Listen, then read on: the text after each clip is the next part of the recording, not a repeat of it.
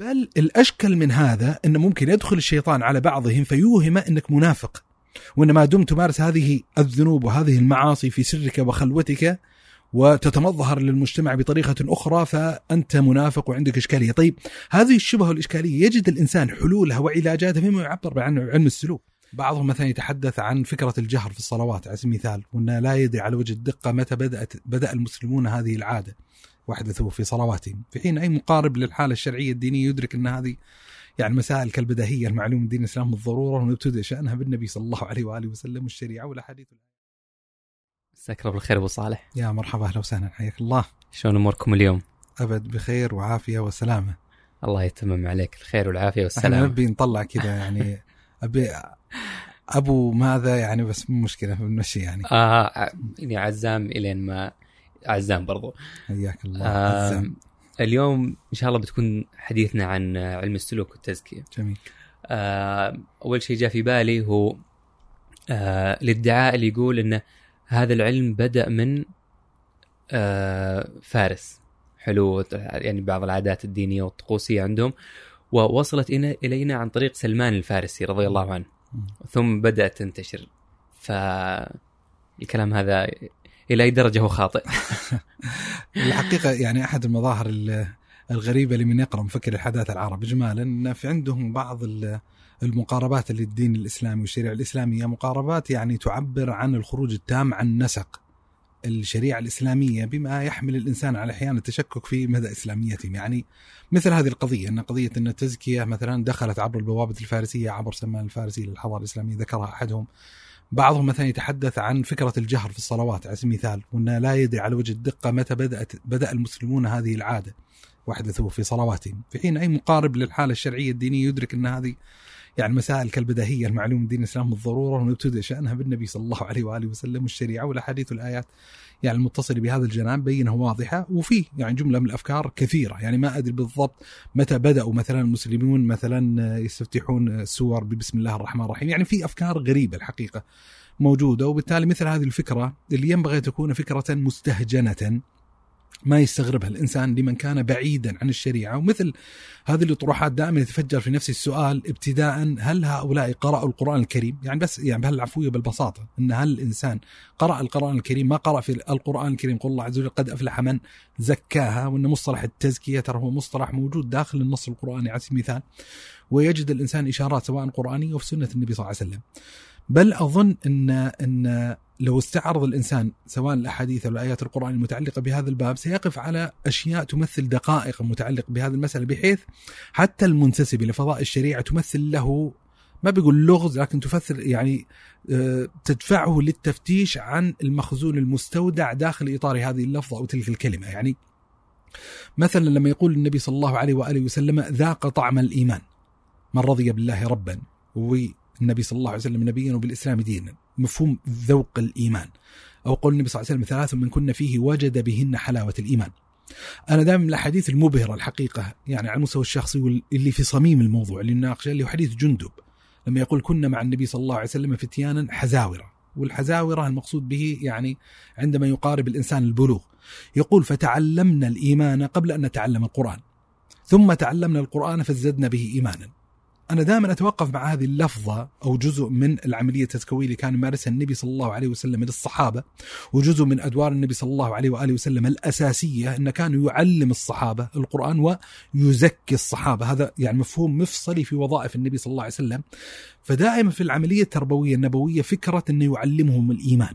إيش فكرة إنه يعلمهم الإيمان؟ والتعاطي مع العلم مع الإيمان باعتباره قضية قابلة للتعلم. هذه مسألة يعني تحتاج إلى إلى إن الإنسان يتأمل فيها وينظر. ابن الجوزي مثلا من العبارات اللي يتوقف فيها كثيرا في صيد الخاطر لما كان يتكلم عن بعض أشياخه. وأن هنالك جملة من الأشياخ مع تطاول العهد والزمن سقطوا من النفوس وإن لكن ظلوا أشياخ معينين مؤثرين وأن كان يستحضر أحد أشياخه وأن كان يعظ الناس ويذكر ويبكي. فيقول ابن الجوزي كنت طفلا صغيرا فيعمل بكاؤه في قلبي ويبني فيه قواعد. أنا أتوقف مع لفظة يبني قواعد إيش فكرة بناء القواعد عبر هذه الممارسة اللي كان يمارسها الشيخ مثلا أحد مثلا لقطات المشاهدات البغي البعيدة عن حياتنا المعاشه اليوم الأثر المشهور عن عن آه، معاذ بن جبل رضي الله عنه وأرضاه واظن ورد كذلك عن غيره لما يقول تعال بنا نؤمن ساعة أو اجلس بنا نؤمن ساعة. أتمنى أن أعرف على وجه التفصيل إيش طبيعة تلك المجالس الإيمانية.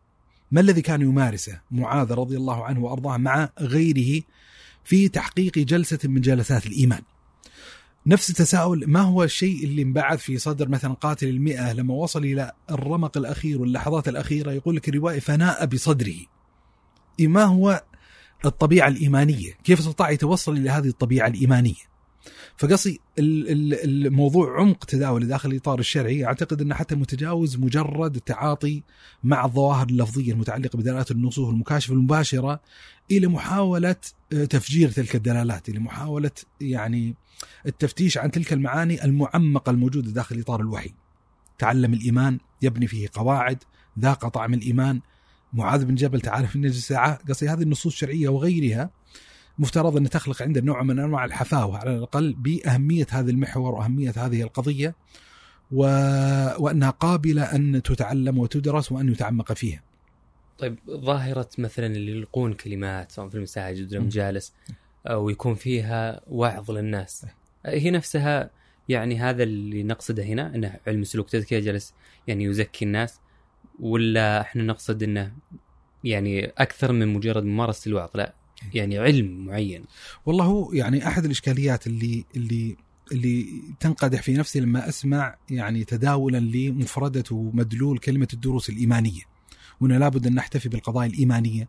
أن أحيانا تنحصر بسبب عرف معين بقضية معينة داخل إطار الوعظ واللي أزعم أن الحديث عن قضية تعلمنا الإيمان بأثر جندب لا هو قضية أوسع دائرة وأكثر عمقا من مجرد الاقتصار على الاطار الوعظي.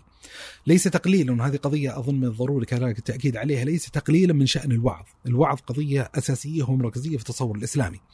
يعني مثلا الله عز وجل بنفسه قد أدار هذه القضية، قد أدى هذا الأمر في القرآن الكريم. يعظكم الله. النبي صلى الله عليه وسلم في أثر عبد الله بن مسعود أو حديث عبد الله بن مسعود كان يتخولنا بالموعظة أحد الأدوار. بل أحد الممارسات والمسارات الدعوية. ادعو إلى سبيل ربك بالحكمة والموعظة الحسنة. وجادلهم بالتي هي أحسن. فالموعظة ما في شك إن لها حضور صميمي داخل الخطاب الدعوي الإسلامي. وأحد القضايا المزعجة والمؤلمة الحقيقة إن هنالك نفس تزهيدي وتقليل من شأن الوعظ، أحيانا يراد الانتقاص من شخصية علمية معينة عالم ولا طالب علم فيقول لك انه لا تعبى بكلامي كثيرا لأنه مجرد واعظ. فالمشكلة يعني إن استخدام مصطلح الوعظ بهذا الإطار التبشيعي ليس حسنا وليس مقبولا، لأن القضية كما ذكرت انها قضية حاضرة وقضية مركزية وقضية أساسية. وليؤكد القضية هذه كذلك أن لا يصح للشاب أو الشابة المسلمة أن تتصور أن هنالك لحظة حياتية يمكن أن يمر بهذا الإنسان سيكون مكتفيا ذاتيا ايمانيا بحيث لا يحتاج إلى قضية الوعظ. يعني بعض الناس يتعاطى مع ملف الوعظ باعتباره مبادئ الطريق. إن الإنسان مثلا كان غارقا في الذنوب والمعاصي ثم حضر يعني درسا ايمانيا وعظيا تأثر قلبه فيعني تحول حاله وحسن وانه بدأ يطلب العلم ويستمر ويستمر ويستمر في التزكية بحيث ما صار مه... يعني ما صارت القضية مما تمسه مباشرة. لا هذه للناس الفسقة الفجره اللي يحتاجون مثلا لابتعاث مكنونات الإيمان في نفوسهم؟ لا. النبي صلى الله عليه وسلم كان يتخول صحابته بالموعظة يعني بمعنى انه كان يراودهم بين الفينة والفينة في هذه القضية. يحتاج الإنسان بين فينة وفينة أن يستدر الدمعة من عينه عبر بوابة الوعظ إما بمشاهدة محاضرة معينة متعلقة بهذا الإطار أو كلمة أو غير ذلك. لكن الفكرة الأساسية إن في فارق موضوعي أظن بين علم السلوك والتزكيه وبين قضية الوعظ، يعني لاحظ الحين النبي صلى الله عليه وآله وسلم لم تكن مجالسه تخلو, من العملية التعليمية. لكنه في مقابل ذلك في أثر عبد الله بن مسعود كان يتخول صاحبته بالموعظة. فعندنا الحين قضية تخول يعني مثلا من المصطلحات والاعراف المتعلقة بالوعظ من جهة السلف الصالح رضي الله عنهم إنه يعبرون عن الوعظ إنها سياط القلوب إن سياط القلوب يعني بمعنى إذا بدأ يتخلق التأثير عبر ضربة الصوت خلاص ينبغي الإنسان ينكفئ عن الموضوع هذا. يعني لا أستطيع أن أتفهم أن الموعظة يستمر الإنسان يجلد لمدة ساعة ساعتين ثلاثة لا. الوعظ هو مجرد تذكير هو يعني يعني الموضوع في الغالب. الموضوع الذي يتداول للتذكير به هو يعني من قبيل المشترك الموجود بين الطرفين. يعني يعظ الإنسان الناس مثلا ويخوفهم من الله عز وجل بمعان لا يضرها كثيرا من حيث هي أن أن تكون معروفة عند الطرف المقابل. يعني أنا في أحد المشايخ عندنا في المنطقة آه، في كل رمضان على الأقل يعني حضرت له قديما آه، كان دائما يكرر حديث يا عبادي. ويلقي حديث يا عبادي بروح آه، إيمانية عالية جدا بحيث مهما تردد هذا الحديث على مسمعك يا عبادي لو أن أولكم وآخركم وإنسكم وجن ويقولها بأسلوب مشحون ايمانيا بحيث انه يخلق الأثر. معروف الحديث وقرأت الحديث وقرأت شروح الحديث ومع ذلك لا تجلس في مجلس إلا يذكر في هذا الحديث إلا تشعر بقشعريرة تنتابك فمهم جدا قضية الوعظ لكنها من جنسيات القلوب القلوب ليست قضية آه، بالضرورة تكون مستصحبة في حياة الإنسان على الدوام في كل ساعة وكل لحظة لكنه يحتاج أن يتذكر هذا المعطى بين الفترة والأخرى. من الأشياء يعني حتى نخلص ما يتعلق بموضوع الوعظ أن أحد الإشكاليات اللي أظن تستدعي نوع من أنواع المراجعة والانتباه في الخطاب الدعوي المعاصر غيبة الخطاب الوعظي. يعني يعني إذا كنا بنتكلم بعد قليل عن إشكالية إنه غيبة علم السلوك والتزكية وإن عندنا مشكلة فيما يتعلق بهذا الإطار ونحتاج أن نبتعث ما يتعلق بهذه المسألة فأظن إن أحد المستجدات السلبية داخل الخطاب الدعوي العام إن هنالك نوع من أنواع التقصير الواضح فيما يتعلق بوجود الوعاظ يعني أنا الحين لو أردت إني أذكر يعني رمزا أو رمزين أو ثلاثا مما يتعلق على الأقل في المشهد المحلي فيما يتعلق بقضية الوعظ أجد أنه عاجز عن ذلك ولو توسع الإنسان داخل محيط الوطن العربي والوطن الإسلامي أظن كذلك أن هنالك يعني قدر لا بأس به من التقصير في هذه القضية. بما يستدعي كذلك أن يعني لا أريد أني أني أعد المستمع وكذا أن نفتتح حلقة فيما يتعلق بأهمية الوعظ والانسان يجري الكلام فيها. لكن أريد التنبيه والإشارة إلى أهمية هذا المقام وإن عندنا مشكلة حقيقية متعلقة في طبيعة الخطاب الدعوي إن أحد مساراته إلى حد ما إما غائب أو ضعيف بشكل يستدعي نوع من أنواع التصحيح ويستدعي نوع من أنواع المراجعة. بعض اللي يطرح قضية إنه ما عليك من هذه الأطروحة تراها وعظية وليست أطروحة علمية. يمكن مع حق من جهة انه لا اذا. إذا إحنا نتناقش عن تقرير مسألة معينة فجب الحجج والبراهين والأدلة لا لا تجي تقول مثلا. يا أخي سلم لله عز وجل سلم للنص الشرعي الذي آتي به لا لا انت جيب النص الشرعي واشرحه وهذا اللي عندهم نص شرعي ثاني وكذا فيمكن في ظل هذه السياقات ف يعني المفروض ما يقحم الوعظ ولا بينما في جهة ثانية إنه بالعكس إنه يعني الدرس الفقهي الخالي من الوعظ يمكن ما يؤتي أكله كما الدرس الفقهي اللي فيه الحلال الوعظي لأن في النهاية الفقه مثلا عبارة عن حلال وحرام. فإذا كان يعني يخلو هذا الحلال والحرام من تخويفك من الحرام ومن ترغيبك في الحلال ترغيبك في في المستحب آه والثبات على الواجب فهنا يعني ما يستنفذ طاقته اللي اللي هو الدرس الفقهي. وهذه اظن أظن ما أدري عندكم طرح إنها يعني يمكن جزء من إشكاليات تبني الشبهات ليس فقط عائد إلى المعطى المعرفي بل إلى يعني حالة يعني ضمور إيمان عند هذا الفرد. بالتالي الوعظ يعالج حتى القضية المعرفية العلمية مو بس القضية الإيمانية الحالة هذه العاطفية يعني. جميل فهو بحسب المصلحة ان تعطي كل واحد وزنه النسبي اللائق به، إنه واضح في المجالات المعرفية العلمية يعني لن يكون الحالة الوعظية حاضرة بشكلها الصارخ لكن ذلك لا يمنع من المزاوجة بين الحالتين من يحضروا بالعكس. يعني أعرف بعض الأشياخ أن جزء من امتياز دروسهم العلمية والعقدية اللي هو حضور المكون الوعظي. واحد الأشياء المسيئة يعني كذلك اللي هو الانتقاص من بعض الدروس العلمية أنها دروس دعوية.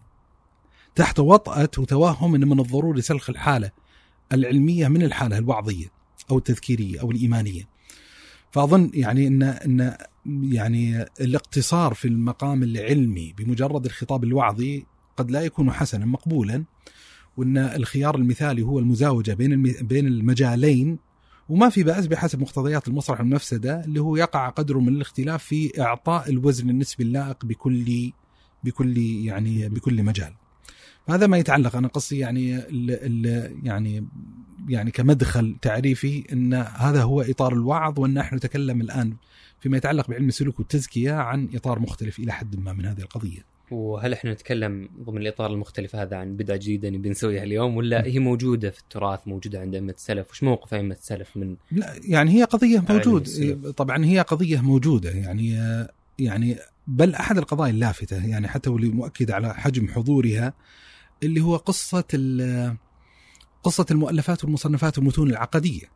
إن أحيانا في عندنا جملة وحزمة المتون العقدية مثل ما تضمن فيها مفردات العقيدة، عقيدة أهل السنة والجماعة، عقيدة الاسماعيليه، عقيدة الصابوني، الواسطية وغيرها من المتون العقدية مضمنة فيها بعض التبويبات المتعلقة ومنتسبة لفضاء ما يعبر عنه بالتزكية أو بعلم السلوك، بما يؤكد على محورية ومركزية هذه القضية. عندنا بعض المؤلفات والكتب مثلا من أشهر الكتب يعني اللي اللي محسوبة داخل الوسط السني مدارج السالكين على سبيل المثال في منازل إياك نعبد اياك نستعين للامام ابن القيم عليه رحمة الله بما ابن تيمية عليه رحمة الله لما جمع ابن قاسم مجموع الفتاوى فأحد المجلدات في علم السلوك أو في السلوك وفي مجلد التصوف وابن تيمية عنده جملة مؤلفات الكتب اللي يستطيع الإنسان أن أن يدخلها في زمرة هذه القضية. وفي عدد من المؤلفات الكتب. الإمام النووي عنده كتاب بستان العارفين الإمام العز بن عبد السلام عنده كتاب الاحياء لأبي حامد الغزالي على يعني ال ال الإشكاليات الموجودة في الكتاب لكنه كذلك مما يمكن أن ينتفع منه على تفاوت طبعا متلقيه الكتاب. فقصدي إن إن يعني حضور هذا المكون حضور موجود وإن عندنا جزء من الإشكالية فيه أظن اللي تستدعي نوع من أنواع المراجعة لطبيعة خطابنا المعاصر في الموقف منه حلو يعني إحنا في تراثنا ترى زاخر وأئمة الإسلام اللي يعني يعني نحبهم وناخذ يعني من آه، أقوالهم الفقهية وناخذ من مواعظهم هم عندهم بعض المصنفات في علم السلوك والتزكية. طيب وينها عن حضورها الآن؟ وين المصنفات الحالية؟ وين الدروس الحالية؟ هل هذا سؤال مشروع؟ هل في دروس بس إحنا ما انتبهنا لها وكتب في علم السلوك ولا إحنا عندنا من تقصير في الحالة؟ والله في يعني يعني أول شيء طبعا تقييم الحالة العلمية المعاصرة والإشكالية المتعلقة بها آه، أزعم إن عندنا جزء من الإشكال في غيبة هذه المسألة سواء على المستوى الحياتي العام أو على مستوى الدروس العلمية. يعني على المستوى الحياتي مثلا أحد القضايا اللي تلفت نظري لما أقرأ في آه، سير وتراجم أئمة الإسلام مثلا من الكتب اللي يستطيع الإنسان يدخلها في زمرة ما نتكلم عنه كتاب حلية الأولياء على سبيل المثال. أو كتاب صفة الصفوة لابن الجوزي ويقف الإنسان من خلال المقولات وعبارات كثيرة مهمة في هذا الإطار. من الأشياء اللي تلفت النظر فيها فكرة أوصني على سبيل المثال. أوصني. يعني أنا أشعر يعني أن آه، في حياتنا المعاصرة هنالك جزء من الإشكالية في تناول هذه القضية. مثلا قضية آه، أن الإنسان مثلا يأتي لأخيه فيقول له كيف يحبني الله؟ أحيانا أظن إن في أطراف معينة موجودة في المشهد المعاصر قد تتعامل مع هذا السؤال بقدر من الاستهجان. أشعر إن هنالك قدر من الرياء يدخل في عبادتي فكيف أستطيع أن أنقي قلبي من الرياء؟ هذه كلها أسئلة مشروعة ومهمة جدا منتسبه لهذا الفضاء ومع ذلك يعني هنالك قدر من مثل مثل هذه القضية في حياتنا المعاصرة، يمكن في حلقة العزله تكلمنا عن قضية المحاسبة ومراجعه النفس وإن يعني أحد المناطق الغائبة في حياتنا إلى حد ما ما يتعلق بمثل هذه الممارسة واجراء الحوارات الذاتية بين الإنسان وبين نفسه في محاسبتها ومحاوله قهرها على ما يريده الله عز وجل، فأنا أظن إن هذه إشكالية. عندنا بعدين إشكالية أكثر يعني يعني إشكالية وحضورا اللي هو في طبيعة الدرس المعاصر أو الاهتمام العلمي المعاصر بهذه القضية يعني مثلا عندنا معارف علوم عندنا عقيدة وعندنا علم الفقه وعندنا حديث وعندنا علم التفسير وعندنا مشروع يعني علم موسع في مجالات متنوعة لكن لما يأتي الإنسان لما يتعلق بعلم السلوك والتزكية ما أدري أنا الانطباع الأول القائم موجود عندي إنه يتم التناول أو التعامل معه باعتباره شانا ثانويا أو شانا هامشيا أو شانا تكميليا. ما أزعم أنه مغيب بالكلية، عندنا بعض الدروس العلمية المتعلقة بأعمال القلوب على سبيل المثال، واستحضر في هذا السياق جملة من الدروس المهمة المتعلقة بهذا الاطار. لكن أظن أن عندنا قضية معينة تستدعي نوع من انواع المراجعة، يعني خليني أضرب مثال. أنا لا أحصي عدد الدروس العلمية صراحة أو المؤلفات والكتب اللي قراتها فيما يتعلق بصفة صلاة النبي صلى الله عليه وسلم. وعامة تلك الدروس العلمية فيها احتفاء مشروع بين قوسين مشروع بصلاة النبي صلى الله عليه وسلم وصفتها في الهيئه الظاهرة. هنالك نوع من أنواع التدقيقات المشروعة في محاولة إحداث صلاة موافقه لصلاة النبي صلى الله عليه وسلم في الهيئة الظاهرة. وندقق تدقيقات عظيمة يعني إن الإنسان لما يقول الله أكبر هل التكبيرة تكون مقترنة مع رفع اليدين ولا سابقة ولا لاحقة لها؟ طيب إذا رفع يديه إلى أين يرفع يديه؟ على سبيل المثال وايش الصفات الواردة عن النبي صلى الله عليه وسلم؟ ثم إذا وضع يده على صدره بالضبط كيف تضع يعني موضع وضعها من الصدر ثم كيف يقبض الإنسان أو يبسط الإنسان كفيه على وايش يقدم ويؤخر. ما الحكم لو قلب المعادله وضع ليس اليمنى فوق اليسرى؟ جعل هل يجوز هذا؟ لا يجوز. الاحكام المتعلقه به وقس نماذج. في فقصي في وعينا حضور شديد واهتمام شديد ومشروع بهذه القضية. لكني لا أستحضر الصراحة في ذهني إني حضرت درسا علميا في محاولة مناقشة هذه القضية وهذه الفكرة في محاولة التعرف على كيف كانت صلاة النبي صلى الله عليه وسلم في باطنها. كيف كان النبي صلى الله عليه وسلم يبكي في صلاته؟ كيف كان النبي صلى الله عليه وسلم يخشع في صلاته؟ كيف كان كانت الصلاة تحدث أثرها الإيماني في نفس الإنسان أو في نفس النبي صلى الله عليه وآله وسلم. وأظن أن هذه قضية مهمة كأهمية الاهتمام والعناية بصفة صلاة النبي صلى الله عليه وسلم في هيئته الظاهرة بل لما يقرأ الإنسان مثلا في كتب أهل العلم سيجد أن قضية الخشوع هي قضية محورية في قضية الصلاة. وبالتالي مفترض أن أن يتعامل الإنسان في ضوء محوريتها، يعني النبي صلى الله عليه وسلم لما يقول ان إن يعني لا يكتب الله عز وجل من صلاة العبد إلا ما عقل منها. فمن الناس من يكتب له من صلاته كذا كذا كذا كذا حتى بلغ النبي صلى الله عليه وسلم نصفها وسكت على النصف بمعنى ان إن روح الصلاة ولبها في هذه القضية. يعني تفاوت الناس قد يستطيع الإنسان بعندياته أن يحدث صلاة في هيئتها الظاهرة متطابقة مع صلاة آخر ومع ذلك مقام هذه الصلاة عند الله عز وجل بالمقارنة بتلك كما بين السماء والأرض. ولذا يعني من الابتكارات اللي وقفت عليها لبعض أهل العلم وهي مصطلحات طريفة لكنها تعبر عن صميم الفكرة اللي أريد التبشير أو الدفع بها في مشهدنا العلمي. يعني مريت على العبارة بالملقن يستطيع الإنسان يستوحي منها نوعا من أنواع الدعوة بالملقن لاستحداث علم يعبر عنه بعلم الدعاء؟ علم الدعاء. إن إيش المانع إن يعني أن نؤسس علما ليتعلم العبد من خلاله كيف يدعو الله سبحانه وتعالى؟ أظن هذه قضية مهمة جدا. مثلا من الكتيبات اللطيفة واللي أنصح بمطالعته وقراءته وهي كتابة جمالية في المجال الإيماني كتاب الشيخ محمد الغزالي رحمه الله فن الدعاء والذكر. وحتى يعني العنوان مطرب والعنوان ليس مطربا فقط يختزن في طياته قصة وحكاية. فأظن ان إن هذه يعني مسألة مهمة جدا ان إن هنالك نوع من أنواع الضعف هناك نوع من أنواع الإشكال يستدعي لون من الوان المراجعة. وضخ ما يتعلق بعلم السلوك داخل المشهد العلمي والدعوي لا باعتباره قضية مقصورة في إطار الوعظ بل لا قضية أكثر عمقا يعني خلني يعني أوضح المسألة بالطريقة الآتية الذي أدعيه وأزعمه أن أن لما أتكلم عن علم السلوك إن إدراك الإنسان لجملة من المعارف المنتسبة لهذا الفضاء تطور كفاءه الإيمانية بشكل كبير جدا. ويستطيع الإنسان أن أن يحدث اثرا في عبادته ينقلها نقلة نوعية. يعني أبو حامد الغزالي في ال في ال في في الإحياء إحياء الدين أحد الاشارات والتنبيهات الجميلة اللي نبه إليها إن الاهتمام بدقائق ما يتعلق بأعمال القلوب وما يتعلق بالسلوك وكذا لها ثمرة إيجابية حسنة في عبادة الإنسان في الصلاة يعني مثل ما ذكرنا لو استطاع الإنسان يطور كفاءة خشوعه في الصلاة لكان ذلك له أعظم الأثر في الانتقال بهذه الصلاة من وضعية معينة لوضعية استثنائية أخرى.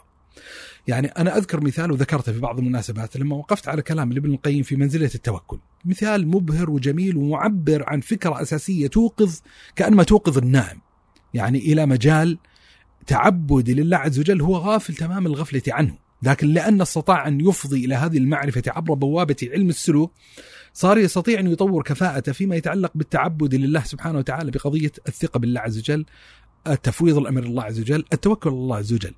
الفكرة اللي طرحها ابن القيم في المدارج يقول يقول كثير من الناس يتوكل على الله عز وجل وهو مغبون في توكله يعني منقوص الحظ والنصيب من توكل.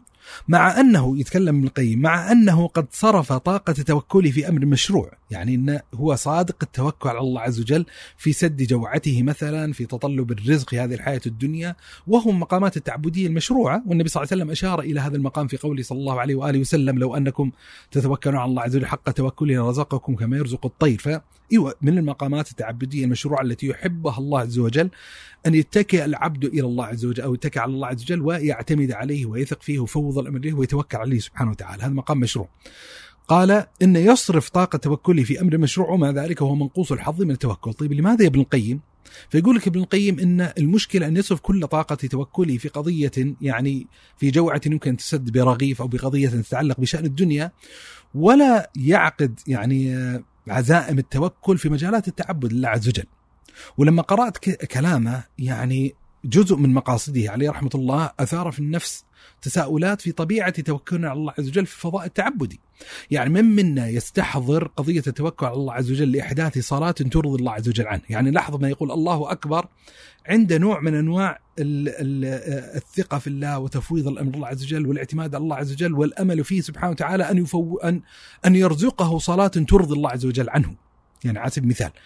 فلاحظ الحين هذا الأفق اللي نبه عليه ابن القيم انه ترى مفترض فضاء التوكل يشتمل على القضايا التعبدية على الجهاد على نصرة الدين على الدعوة إلى الله عز وجل على التعبدات التفصيلية القائمة الموجودة وإن هذا فضاء ليس من المحرم أن يدخل فيه إطار ال ال التوكل على سبيل المثال ويقيس نماذج يعني مثلا لو قرأ الإنسان كلام أبو حامد الغزالي في قضية يعني تطوير كفاءة الإنسان في الصلاة مثلا في قضية أن هنالك عدة مقامات مرتبطة بمعرفة الله عز وجل لابد أن يعني يبتدئ بحضور القلب ثم يحضر التفهيم ثم التعظيم ثم الهيبة ثم الرجاء ثم الحياة.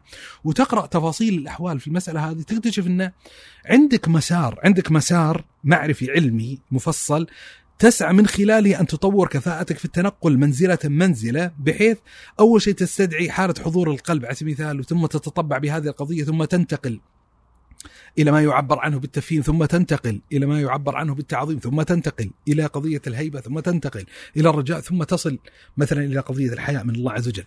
مثلا أحد المعارك الكبرى الموجودة في هذه الحياة الدنيا ما يتعلق بموقفنا من الذنوب والمعاصي على سبيل المثال. وعندنا إشكاليات في إدارة المعركة المتعلقة بهذه المساله يعني على سبيل المثال كثير يعني كل كلنا صاحب ذنب ومعصية. مشكلة بعض الناس أن تستغلق عليه الحياة لما يكون مدمنا لذنب ومعصية معينة. ويشعر أنه لا يستطيع أن يحقق مقامات العبودية لله عز وجل حتى يخفض من منسوب المعصية. فيصرف كل طاقة الإيمانية في محاولة التقليل من هذا الشأن. بما يؤثر أحيانا سلبا على بناء قواعد الإيمان في نفسه على إحداث الصلاة التي يرضي الله عز وجل منه. بل الأشكل من هذا أنه ممكن يدخل الشيطان على بعضهم فيوهم أنك منافق. وأن ما دمت تمارس هذه الذنوب وهذه المعاصي في سرك وخلوتك وتتمظهر للمجتمع بطريقة أخرى فأنت منافق وعندك إشكالية. طيب هذه الشبهة والإشكالية يجد الإنسان حلولها وعلاجاتها فيما يعبر عنه علم السلوك. أن ترى من أفضل ما يدافع به الإنسان مقام الذنب والمعصية من نفسه هو في الاستمساك والاستمرار في القضايا التعبدية التي ترضي الله عز وجل عنه أفضل ما يدعى يعني ليس العلاج الوحيد وتوهم أن العلاج الوحيد هو محاولة التخلص من ذنب المعصية، لا جزء من معالجة التخلص من ذنب المعصية عائد إلى المحافظة على التعبدات التي ترضي الله عز وجل عنك. فهذه قضية كذلك تؤكد أن لما نتكلم عن علم السلوك عن علم التزكية نحن لا نتحدث عمليا عن مجرد إطار بعضي. نحن نتحدث عن معارف عن علوم معينة. هذه العلوم مستقاة من هدى الوحي من القرآن من سنة النبي صلى الله عليه وآله وسلم من أطباء القلوب في, ال في, ال في, ال في التاريخ الإسلامي. يستطيع الإنسان من خلالهم أن يتعرف على مقامات معينة تطور كفاءة الإيمانية وتقربه من الله سبحانه وتعالى أكثر وأكثر. فأنا أظن يعني هذه مسألة تنبيه وتذكير إليها مهم جدا. وش برضو من آثار يعني آه، تعلم هذا العلم وطلب هذا العلم؟ يعني ذكرت قضية مثلا آه، إذا مريت على القيم اللي في العلم هذا مثلا لو مريت على التوكل أو مريت على هذه فأنت يعني ستقتبس من هذا الأنوار الموجودة في هذه العلوم. وش برضو من آثارها على المستوى مثلا يمكن قبل طرقنا لقضيه الشبهات انه علاقتها في يعني تخفيض تأثير الشبهة على الإنسان. حتى لو ما عالج الشبهه بنفسها يعني. يعني مثلا يعني خلينا نقول حضورها مثلا في حياة الإنسان بشكل عام.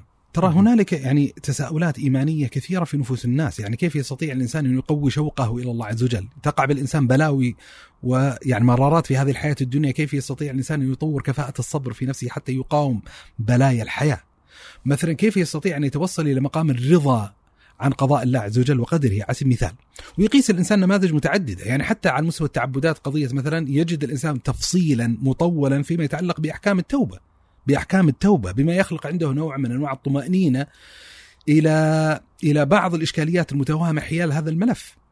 وذكرت يعني أحد المناسبات يعني اللي يدل على عمق نظرة علماء الإسلام في تناول مثل هذه الملفات والقضايا بما يعني يجعل الإنسان يدرك أن هو في موضع جهالة ويستطيع أن يرفع مقام الجهالة عبر مثل هذه البوابات المنصات وذكرت في أحد المحاضرات عنوانها السر الأعظم عن آه، يعني أحد المسارات الأساسية المهمة جدا كيف يتعرف على الله عز وجل وأن أحد موارد التعرف على الله عز وجل وأحد المصطلحات أصلا المندرج في هذا السلك العام ما يعبر عنه بالعارف وغير ذلك.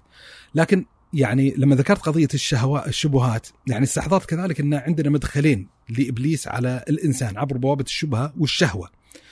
فعلم السلوك كذلك يغطي تغطية جيدة ومهمة جدا فيما يتعلق بإدارة الإنسان لمعركة الشهوات ومعركة الشبهات، يعني أحد القضايا اللي تؤكد أهمية علم السلوك في سياقنا الزمني المعاصر إن أحد أكبر البلايا الموجودة في سياقنا المعاصر التي أزعم أنها موجوده في التاريخ الإنساني البشري واللي تستدعي كذلك يعني يعني البناء وتطوير المنظومات السلوكية المتقدمة لتتوافق وتعالج الإشكاليات المعاصرة المتعلقة بهذه الفضاءات كنموذج فتنة الصور على سبيل المثال. أنا أظن إن اختراع الكاميرا والأجهزة الكفية ابتعثت قضية الصور بطريقة غير مسبوقة في التاريخ الإنساني البشري، وبالتالي لما نتحدث في مقامه السلوك عن مسألة غض البصر أيوه يكتشف الإنسان في ظل السياق المعاش اليوم أن هنالك معاناة وإشكالية حقيقية موضوعية متعلقة بهذا الإطار ما كانت موجودة بهذه الطريقة في التاريخ الإسلامي. لكني أزعم أن يوجد في كتب السلوك ما يعطي الإنسان دفعة إيمانية لمعالجه كثير من الملفات المتعلقة بفكرة التعلق بالصورة وإدمان الصور. والإيحاءات كلمة إدمان الصور وكذا أظنها واضحة عند المتلقي والسامع ابن تيمية عنده كتاب الاستقامة وتقدم معالجات معمقة فيما يتعلق بتعلق الإنسان بقضية الصورة. ابن القيم أحد كتبه الأساسية المتعلقة بعلم السلوك كتاب الداء والدواء. والداء والدواء هو عبارة عن استفتاء يعني هو يعبر عن صميم القضية اللي نتكلم عنها نوع من أنواع المعاناة النفسية في قضية التعلق قضية العشق. عشق الصور ثم يقدم له ابن القيم معالجة تفصيلية مطولة بما يكشف أن مثل هذه التساؤلات اللي قد يتعامل مع الإنسان إما تعامل ساذجا أو يتوهم أن معالجتها لا تمر إلا عبر بوابة الوعظ يجيه ابن القيم ليقنعه أن لا يضع كتابا كاملا لتقديم جواب محرر فيما يتعلق بهذه القضية. وغيرها يحصل يعني إن عندنا مثلا ما يتعلق بقضية شهوة الكلام، ما يتعلق بشهوة الرئاسة، ما في يعني في عدد من الشهوات يتم تناولها داخل هذا الإطار، بل يعني في محاولة الترقي الإيماني في حياة الإنسان يحاول ويسعى إلى إلى مناقشة حتى ما يتعلق بفضول النظر وفضول الكلام وفضول الملبس وفضول المعاش، يعني حتى الدخول في نطاقات أكثر كمالية من الأصول الكبرى المتعلقه بها. عندنا قضية شبهات كذلك. يعني عندي محاضرة اللي هو هكذا تألق جيل الصحابة. المفهوم المركزي الموجود في هذه المحاضرة اللي هو فكرة التسليم والانقياد والإذعان لله عز وجل والنبي صلى الله عليه وسلم وأن أحد كبريات الإشكاليات التي نعانيها في سياقنا الحضاري المعاصر اليوم اللي هو ضعف هذه القيمة. وأننا واقعون في زمان من الجهة العملية يرضخ تحت هيمنة النموذج الثقافي الغربي. عندنا مأزق إشكال. وأن إذا ضعف وضمر في نفس الإنسان المسلم مبدأ التسليم لله ورسوله المشكلة اللي تحصل وكان واقع تحت هيمنة أن عنده قابلية عالية جدا ل آه، الموائمة للتلفيق للتوفيق لإعادة ترتيب المنظومة الشرعية والدينية لتتوافق مع منظومة الحداثة الغربية. فكيف ندافع هذه الإشكالية؟ فكانت أحد الأفكار الأساسية في المحاضرة هذه إن إنما يمكن المدافعة عن طريق إشاعة قضية التسليم لله ورسوله وهذه القضية يعني حتى من وحي المحاضرة هي مستوحى أو جزء لا بأس بالمحاضرة مستوحى مما هو موجود في كتب علم السلوك. فكمية الشبهات والإشكاليات القائمة الموجودة المعاصرة يستطيع الإنسان أن يدفعها بتأصيل هذا المفهوم. كمثال خذ يعني مثالا آخر أحد الشبهات أو أحد الإشكاليات اللي تنشأ وتظهر وتحضر بشكل كبير جدا في شبكات التواصل الاجتماعي وتثير جدلا في كل مرة. حتى باتت قضية مملة إلى حد ما إن كل كلما مات معظم من الكفار يثور عندنا سجال مباشر وهو سجال إيش؟ الترحم عليه الترحم على الكفار. جيد. أنا أحيل جزءا من السجال. ما قاعد أقول إن هذا هو لب السجال أو إشكالية السجال الوحيدة لكن جزء لا بأس به في تقييم وتقديري من هذا السجال عائد إلى إشكالية متعلقة بالبعد الإيماني. اللي يمكن أن تعزز من خلال ما يعبر عنه بعلم السلوك اللي هو عدم استبشاع الكفر. يعني النبي صلى الله عليه وآله وسلم يقول ثلاث من كن فيه وجد بهن حلاوة الإيمان. أن يكون الله ورسوله أحب اليه مما سواه وأن يحب المرأة لا يحبه إلا الله وأن يكره أن يعود إلى الكفر كما يكره أن يقذف بالنار. أنا لما أبي أعقد المقارنة ترى إشكالية الترحم على الكفار هي إشكالية أو شبهة مولدة معاصرة في السنوات القليلة القريبة الماضية. يعني أنا أزعم أن جيل آبائي أبوي الوالد الوالدة ترى ما عندهم هذه القضية. وفي جيل سابق ما كانت عنده الإشكالية هذه.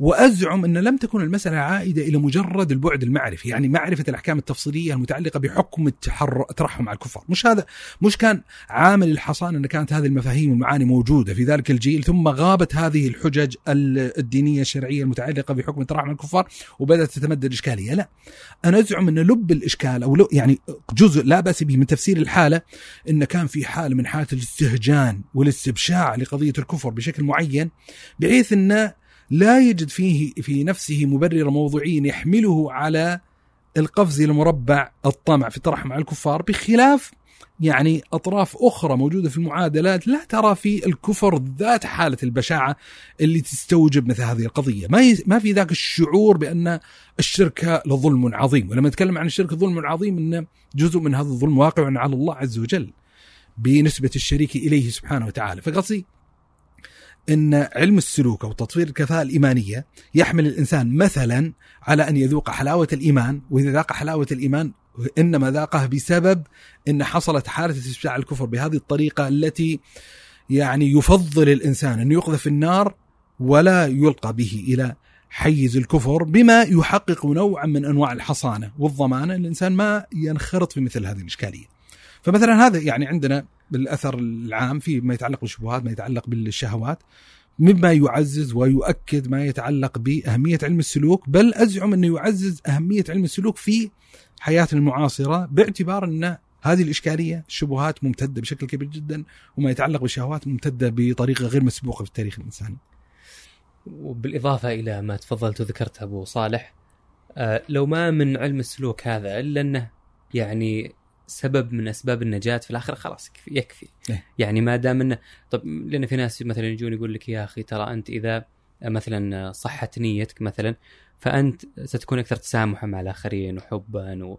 ويعني تعيش حالة فناء حتى وأنت تمشي في ذا الدنيا. يعني ما لا تنظر إلى نفسك وكأنها لها وجود حقيقي. لا يعني من تكلم عليك كانه يتكلم على شيء آخر ما تفرق معك. هذه آثار حسنة حتى على مستوى يعني المكتسبات الدنيوية. إي لكنها يعني في النهاية يعني هي خلينا نقول على هامش الحديث عن عن محاسن علم السلوك. ما دام الواحد بيصلح ما دام الواحد ذا اللي ضارب في جدار له 30 سنة عنده مجموعة مشكلات يعني بتساعدك في حل مشكلاتك هذه. اللي لعلها إن شاء الله تكون سبب من أسباب دخولك في أحد مراتب الجنة هذه خلاص تكفي بحد ذاتها. طيب ما دام إنها بهالعظمة والرهابة ونعم خلاص يلا متحمسين وعلم السلوك.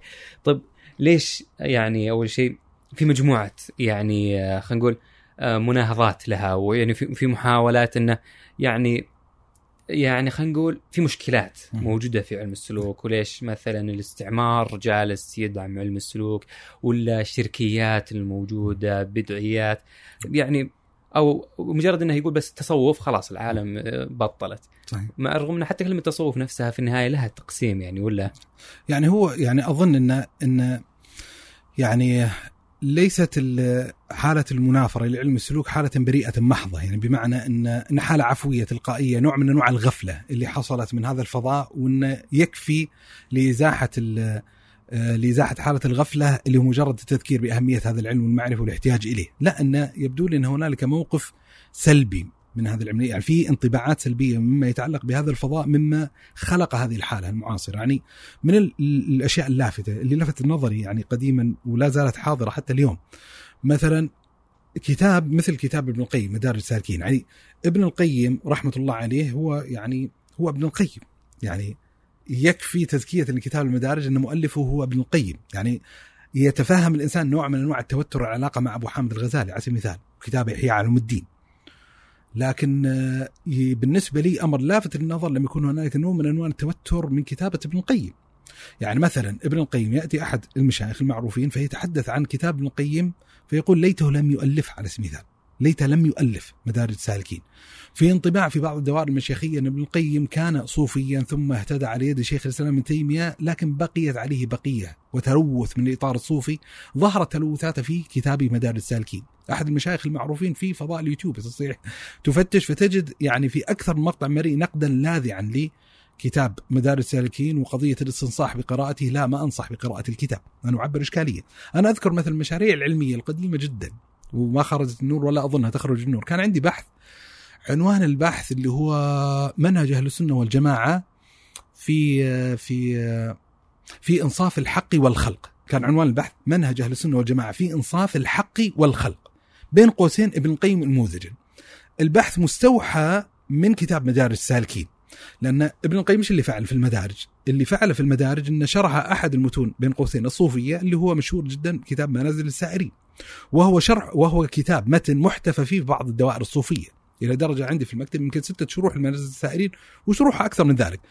فيعتبر هذا الشرح شرحا سنيا سلفيا مدارج السالكين ولم يكن مقصودا بالأصالة لابن القيم يعني العنوان مدارس سالكين بين منازل إياك نعبد واياك نستعين وتفتتح الكتاب بعيدا عن روح منازل السائرين عن سورة الفاتحة وفائده سورة الفاتحة وكانما ابن القيم كان يريد أن أن يبتعث المعاني المتعلقة بالسلوك من عندياته ثم لأمر يحتاج إلى بحث ودراسة انحاز إلى استكمال الكتاب على على على كتاب المنازل وكتاب عظيم المدارج. فأحد الممارسات الموجودة في كتاب المدارج اللي هو التفاعل والتعاطي مع العبارات المجملة المشكلة الخاطئة اللي وقع فيها أبو إسماعيل الهروي.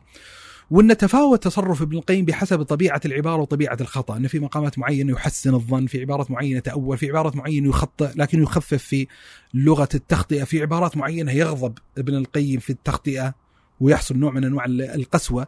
فعجبني هذا التناول المتنوع وقاعد يحاول الإنسان يبحث في مبرراته. يعني لماذا اشتد هنا؟ لماذا خفف هنا؟ لماذا تأول هنا؟ وأحسن الظن لماذا لم يعذر هنا؟ فتحاول أن تفتش عن هذه التساؤلات في خضم الكتاب. وأخرجت البحث. يعني يعني عندي بحث. وعرضت على مجموعة من الأشياخ.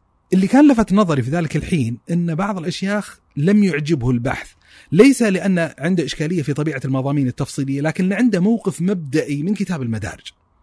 وإن يعني عنوان البحث حقك منهج أهل السنة ترى ابن القيم ليس ممثلا لمنهج أهل السنة في خصوص كتابه المدارج.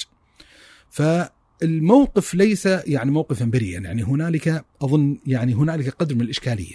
وهذا عائد إلى الحماسة في محاصرة مظاهر الشرك اللي كانت مثلا من قبل أئمة مثلا ائمه الدعوه النجديه ولا يعني ظاهرة محلية متعلقة يعني أنا الانطباع اللي عندي إن المسألة ليست بالضرورة عائدة لائمه الدعوة بالعكس يعني أحد المظاهر اللي يستطيع الإنسان يرصدها في القراءه في سير يعني تلك الحقبة الزمنية حتى الفترة القريبة إن ترى عندنا كان زهاد وعباد وذاكرين الله كثيرا وذاكرات يعني مو بالضرورة انه مقولبة في قوالب علم السلوك ومصطلحاتهم ورسومهم وغير ذلك لكن على الأقل على مستوى وجود يعني ظاهرة العباد كانت موجودة. وأحد الإشكاليات الموجودة في سياقنا الدعوي المعاصر اللي هو نوع من انواع الضمور في هذه الشريحة المجتمعية، شريحة العباد. العباد أظن يعني الأرصدة والأسهم المتعلقه بها فيها قدر من الانخفاض بما يستوجب إعادة النظر وأظن انه جزء من الحلول لإعادة إنتاج هذه الشريحة المجتمعية المهمة جدا في الحالة الإسلامية عبر الموضوع حقنا. لكن يبدو لي إن اللي حصل في بعض السياقات الإسلامية في الوطن العربي بشكل عام إن نشأت أطياف معينة يعني كانت تمثل لها الخطاب الصوفي هاجسا كبيرا. وهذا التخوف من الحالة الصوفية ترى له ما يبرره على الأرض يعني ليس المقصود بالحلقة اللي هو تقديم تزكية مطلقة لكل المضامين الموجودة في علم السلوك أو علم التزكية أو التصوف. ولذا خلينا نعقد المقارنة بين النموذجين، يعني المقاربة التيمية لنموذج التصوف مقارنه ببعض المنظومات المناكفة للإطار الصوفي اللي ولدت جزء من الاشكاليه في التعاطي والتعامل مع علم السلوك من حيث هو. يعني لما تأتي إلى بعض الجهات اللي عندها قدر مناكفة لا تقرأ الصوفية إلا عبر بوابة الانحرافات العلمية العقدية الكبرى الموجودة داخل إطارها، يعني مثلا ما ودي يعني انه أثير حساسية ولا توتر فبالتالي ما بذكر أسماء لكن يأتي مثلا أحدهم فيتحدث عن الصوفية وعن تجربته. يعني نشأ داخل المحضن الصوفي والبيت الصوفي وكان يشهد بعض الممارسات شديدة الانحراف. يعني الحديث عن قضية انتشار عقيدة وحدة الوجود وأن الخالق مخلوق شيء واحد أو الحلولية أن الله حال داخل المخلوقات. ثم يسترسل في الحديث عن ذكر هذه المشاهدات والقضايا ويبدأ ينتقل فيتكلم أن حتى الصوفي الذي يتبرأ مثل هذه المعتقدات ولا يرغب فيها ولا يقول هو يمارس هذا تقية وهو يعتقد هذا المسألة في بواطنه وقد انكشفت لي الأمور على خلاف ما يتو... يعني فيعطيك هذا الضخ ويعطيك هذا الإيحاء. كتاب مدارس السالكين اللي أشرنا إليه قبل قليل مثلا أحد تحقيقات المبكرة شيخ محمد حامد الفقي فيه قسوة لفظية شديدة على ابن القيم عليه رحمة الله بما يكشف عن توتر العلاقة الشديد مع الإطار الصوفي. وجزء منه يعني متفهم في ظل القالب يعني لما يعيش الإنسان في سياق زمني يكون يعني هو العدو يعني يصير في نوع من أنواع المنافرة الشديدة اللي قد تخلق نوع من أنواع التطرفات اللي ينبغي أن يكون مرغوبا عنها. وزي ما أكدت يعني ليس الغرض الحين تقديم تبرئة للخطاب الصوفي بإطلاق وإن آه، رفع الحصانة ورفع الإشكالية يعني بالكلية لكن محاولة المقاربة التفكيكية اللي مارسها ابن تيمية في المقابل. يعني ابن تيمية لما يتحدث عن الصوفية يقول إن الصوفيه على أنواع في صوفية أهل الحديث. وتجد إن ابن تيمية وابن القيم يعظمون بعض الرجالات المعظمة عند الصوفية. فبغض النظر عن وضع اللافتة والاصطلاح بتسمي الفضيل بن عياض صوفيا بتسمي إبراهيم بن أدهم صوفيا مو بالقصة متعلقة بالعنوان. زين فضلا عن من لا يتنازع على الأقل في حسبتهم بشكل ما على الصوفي مثل الجنيد على سبيل المثال وغيره. فيتحدث أن هنالك صوفية أهل الحديث، الصوفية الذين يعني آه، يزمون أذواقهم، يزمون رسومهم، مصطلحاتهم بزمام الكتاب والسنة. لما يأتي مثلا العبارة يعني إذا رأيتم الرجل يطير في الهواء ويمشي على الماء فلا تشهدوا له بالولاية حتى تنظروا التزامه بالكتاب والسنة. علمنا هذا مثلا مأخوذ من الكتاب والسنة أو معروض على الكتاب والسنة. فهذا الحين النوع الأول مثلا من ابن تيميه هذا صريح كلامه. وعندنا صوفية اللي هو صوفية المتكلمين إن تدخل عليهم منازع بدع وإشكاليات معينة وكذا وعندنا صوفية الفلسفة اللي هم يعتقدون وحدة الوجود والاشكاليه فهذه المقاربة التفكيكية على الأقل تعالج عندك قدرا من التوتر بحيث تستشعر إن لابد أن تحرر الموقف من هذا التراث المحسوب على تلك الحالة. يعني مثلا يعني يمارس ابن تيمية ذات الموقف التفكيكي يعني في الوقت اللي كان أحرق فيه كتاب إحلاء علوم الدين. ولاحظ هذه أحد الاتهامات الموجهة للخطاب السلفي انه عنده موقف متوتر وانه كذا. في حين خطابات ليست محسوبة بالضرورة على الحالة بين قوسين السلفية كان عندها توتر أشد من إحياء علوم الدين من الموقف التيمي. ابن تيمية لما يقارب مثلا إحياء علوم الدين فيتحدث عنه بلغة أكثر هدوءا يقول إن في فوائد كثيرة. وفيه يعني بعدين يسترسل الحديث إنه فيه يعني آه، فيه تأثر من فلاسفة من مباحث معينة، فيه آه، إشكالية في شطح ومتابعات بدعية معينة، في أحاديث موضوعة مثلا وأحاديث ضعيفة مثلا آه، فيتحدث فقصي المهم اللي هو طبيعة المقاربة التفكيكية اللي كان يمارسها ابن تيمية، أظن إنها تقدم لنا معالجة لمقاربة هذا التراث. وأعتقد إن يعني وخلنا نكون صريحا ما يتعلق بعلم السلوك ينبغي ألا يكون محتكرا داخل إطار الصوفي يعني هي جزء من الدعوة. فك الاحتكار وإعادة هذا العلم إلى أصحابه الذين يزمونه بزمام الكتاب والسنة. يعني ولذا يعني أحد الممارسات المتعلقة واللي تؤكد على الاهتمام بهذا العلم داخل إطار التاريخ الشرعي والتاريخ الإسلامي. يعني خذ هذه الممارسة. ابن الجوزي كان واعيا بالإشكاليات الموجودة في كتاب إحياء علوم الدين. وبالتالي المبادرة اللي قدمها هي محاولة لتنقية الإحياء من الإشكاليات الموجودة فيه. فيش فعل؟ ألف كتابا عنوانه منهاج القاصدين في اختصار أو تهذيب إحياء علوم الدين. ويأتي بعد ذلك ابن قدامة. ابن قدامة غير ابن قدامة المقدسي صاحب صاحب المغني. ابن قدامة مقدسي آخر اختصر منهاج القاصدين. أحد العلماء المعاصرين جمال الدين القاسمي عنده موعظة المؤمنين في تهذيب إحياء علوم الدين ففي شعور لاحظ الميزة في هذه التطبيقات والأمثلة أن في شعور بأهمية القضية وفي شعور بالإشكاليات الموجودة في الموضوع أو في المنتج أو في الكتاب وبالتالي أحد معالجة الحلول أن تهذب وأن تنقى من الإشكاليات الموجودة فيها. ولذا ليس المقصود الحين أن يفضي الإنسان إذا مثلا كان في مبادئ الطريق إلى قراءة الإحياء مباشرة، تقدر تقرأ مثلا أحد مهذباته. إذا وصل طالب العلم إلى مستوى علمي معين يستطيع من خلاله أن يفرز منطقة الإشكاليات الموجودة في الكتاب فما عليه بأس باذن الله عز وجل أن يقرأ الإحياء. وعلى المستوى الشخصي الكتاب كتابة جميلة حقيقة. فمن الأفكار ومن القضايا اللي أعتقد أنها تحل عندنا قدر من الإشكال اللي هو طبيعة المقاربة التفكيكية سواء الإطار الصوفي أو المنتج اللي قدم داخل الإطار الصوفي. ويعني كما ذكرت ولا أريد أن يحمل الكلام على غير مراده أن ليس المقصود الحين الدعوة إلى التصوف بمفهومه الباطل أو الحديث عن تقديم تزكية مطلقة للإطار الصوفي لا يعني يعني اجمالا التجليات الكبرى الموجودة داخل إطار الصوفية تجليات إشكالية لا تخلو من يعني إشكاليات والحديث يعني لا يلزم بالضرورة أن يكون مندرج تحت سلك الانحرافات العقدية الكبرى. حتى قضية الشطح والبدع على سبيل المثال والممارسات مع الاعتراف بأنها دون تلك في المنزلة وأن من الظلم والإجحاف أن تلحق هذه الإشكاليات بتلك لكنها تظل إشكاليات تظل إشكاليات وأن ليس من الحسن المقبول أن تقحم داخل الإطار تحت ذريعة الاهتمام بعلم السلوك. لا القصة وما فيها اللي هو محاولة فك الاحتكار الصوفي عن علم السلوك والتزكية وضخ المفاهيم الحسنة المقبولة المشروعة داخل الإطار الشرعي العام وأن يتخذ على سبيل المثال يعني إحنا طرحنا هذا إن, إن, إن لا أقل من أن يكون هنالك اهتمام علمي حقيقي بكتاب مدارج سالكين كنموذج على سبيل المثال.